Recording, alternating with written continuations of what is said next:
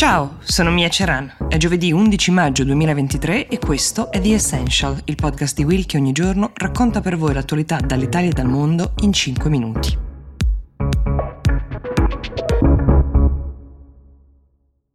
Scintille, diplomaticamente parlando, stanno accendendo la relazione tra Europa e Israele. Ogni anno l'Unione Europea organizza un, uno Europe Day in Israele, è un evento il cui primo obiettivo ovviamente sarebbe quello di curare diciamo, e mantenere i rapporti tra le due parti. Ogni anno il governo di Tel Aviv manda un proprio rappresentante per la cerimonia d'apertura. Questo rappresentante fa un discorso iniziale. Quest'anno l'evento, pianificato per il 9 di maggio e sulla base di questa rotazione, um, sarebbe stato aperto da Itamar Ben-Gvir. È una delle figure più controverse di questo nuovo governo molto schierato a destra. Lui è il leader del partito di estrema destra Potere Ebraico, più volte accusato di incitamento all'odio contro gli arabi e nel 2007 anche condannato per incitamento al razzismo, noto per avere nel suo salotto il ritratto di un terrorista israelo-americano che massacrò 29 musulmani palestinesi nel 1994 e per una serie di altre posizioni discutibili. Ovviamente adesso ricopre un ruolo di altissimo profilo nel governo, il suo partito ha portato molti molti voti che sono serviti a Bibi Netanyahu per eh, riuscire ad assicurarsi un altro giro al potere. Ecco, allo scoprire che sarebbe stato lui l'esponente politico in rappresentanza di Israele, gli ambasciatori europei hanno provato prima a chiedere al governo di Tel Aviv una figura più neutra, per così dire. Quando però Ben Gvir ha insistito dicendo che sarebbe andato lui stesso, peraltro con l'intenzione di usare questa occasione per proporre agli amici europei una comune lotta contro la jihad e contro il terrorismo, ecco che gli organizzatori dello Europe Day hanno deciso di cancellare questo evento di apertura. In un tweet partito dal profilo ufficiale EU in Israel hanno spiegato che non avevano intenzione di offrire un palco a qualcuno con una visione del mondo così in contrasto con i valori fondanti dell'Unione Europea. Questa decisione, che avrà sicuramente delle ripercussioni a livello diplomatico, è stata presa di concerto da tutti gli ambasciatori europei in Israele, tranne due, quelli di Polonia e Ungheria, che invece hanno posizioni molto più conservatrici, chiamiamole così, simpatizzanti per l'attuale governo israeliano. In realtà una parte di questo evento, quello meno formale, senza podio diciamo, si è consumato lo stesso martedì scorso.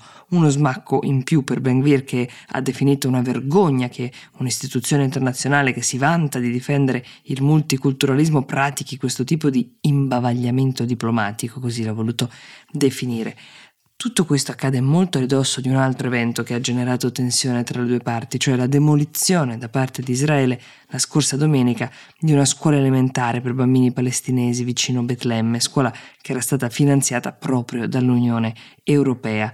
Insomma, le tensioni non fanno che salire. Questo nuovo governo messo insieme da Netanyahu per garantirsi un altro mandato promette posizioni tutt'altro che facili da gestire diplomaticamente e tutto questo accade mentre, come sapete, da mesi eh, le persone protestano in Israele eh, contro questo governo come spesso accade quando si vivono delle forti contestazioni interne, Netanyahu sta cercando di spostare un po' il focus verso l'esterno, principalmente con i bombardamenti a Gaza a cui è seguita una escalation di attacchi da ambo le parti che seminano solo morte tra palestinesi e israeliani. Torniamo per un attimo in Italia perché c'è un dibattito molto caldo sul caro affitti nelle principali città italiane. Si parla principalmente di quanto sia difficile per uno studente fuori sede vivere in una grande città universitaria, ma anche per giovani professionisti e altre persone.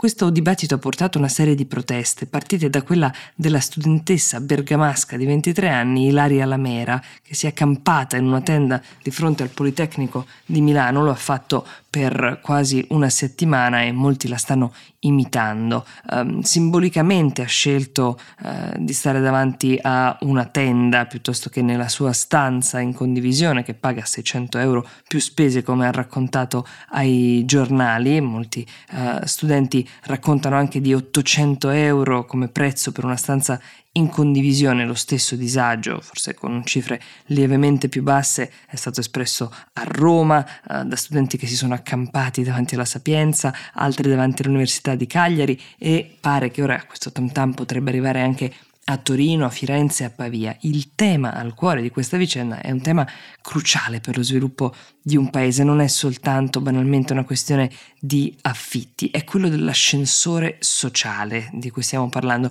I costi della vita così alti in città universitarie rendono impossibile per una famiglia media poter mandare i propri figli a studiare in una grande città, il che, come si intuisce facilmente, crea un divario sociale non facilmente colmabile che impedisce di fatto a chi non ha già per famiglia dei mezzi di poter migliorare la propria prospettiva in termini di educazione e un domani anche di guadagno e ci sono fior fior di studi che dimostrano che questo incide anche proprio sul PIL di un paese. Giovedì il sindaco milanese Sala eh, incontrerà gli studenti. Prenderanno parte a questa discussione i rettori delle università milanesi e non solo. L'obiettivo è quello di individuare soprattutto delle strutture dismesse in città da convertire in studentati e c'è di più, nel, nel, piano di ripresa e resilienza c'è uno stanziamento di 960 milioni per l'emergenza abitativa studentesca, però c'è chi avverte che si rischia che questi fondi vadano a sostenere la creazione di residenze gestite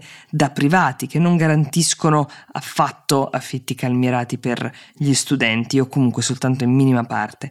Sarà molto importante tenere alta la guardia eh, su questo tema, monitorare come si evolve la situazione e noi nel nostro piccolo cercheremo di farlo qui su The Essential. Io mi fermo qui per oggi, vi do appuntamento domani con una nuova puntata.